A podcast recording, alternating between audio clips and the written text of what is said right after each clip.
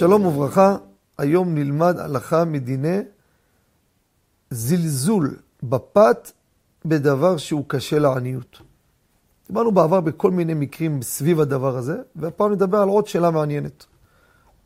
הגמרא אומרת, התולה פיתו, לוקח את הלחם, תולה אותו בקולב, אפילו עם שקית, תולה את זה בקולב, קשה לעניות. השם ישמור, זה מביא עניות בר מינן. זה גמרא.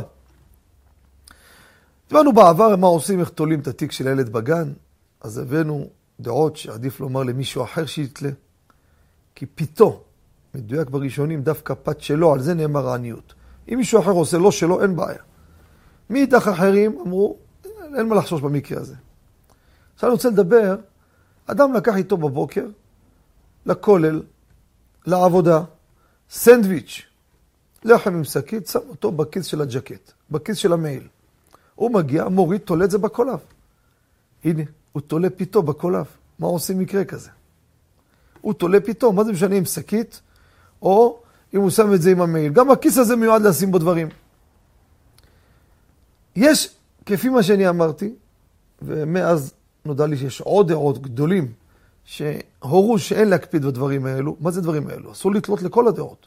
לחם ישירות, עם איזה שקית מזון אפילו. אבל בתיק, שזה בא בתוך תיק או משהו, ולדעתם במעיל ודאי זה יותר קל. המעיל זה העיקר. הוא לא מיוחד בשביל הלחם, ברור. אבל יש דעות שגם בזה לכאורה יש מקום להקפיד. לכן, אם יש לך בהישג יד בקלות, תבקש ממישהו, בוא תבטלה לי את המעיל פה בקולב. למה? יש לי פה לחם, וזה רק לבעל הלחם, זה שלי, לי יש בעיה, לך אין בעיה, עדיף ככה. אבל אם לא, יש על מי לסמוך ואין לחשוש בדבר הזה. תודה רבה וכל טוב.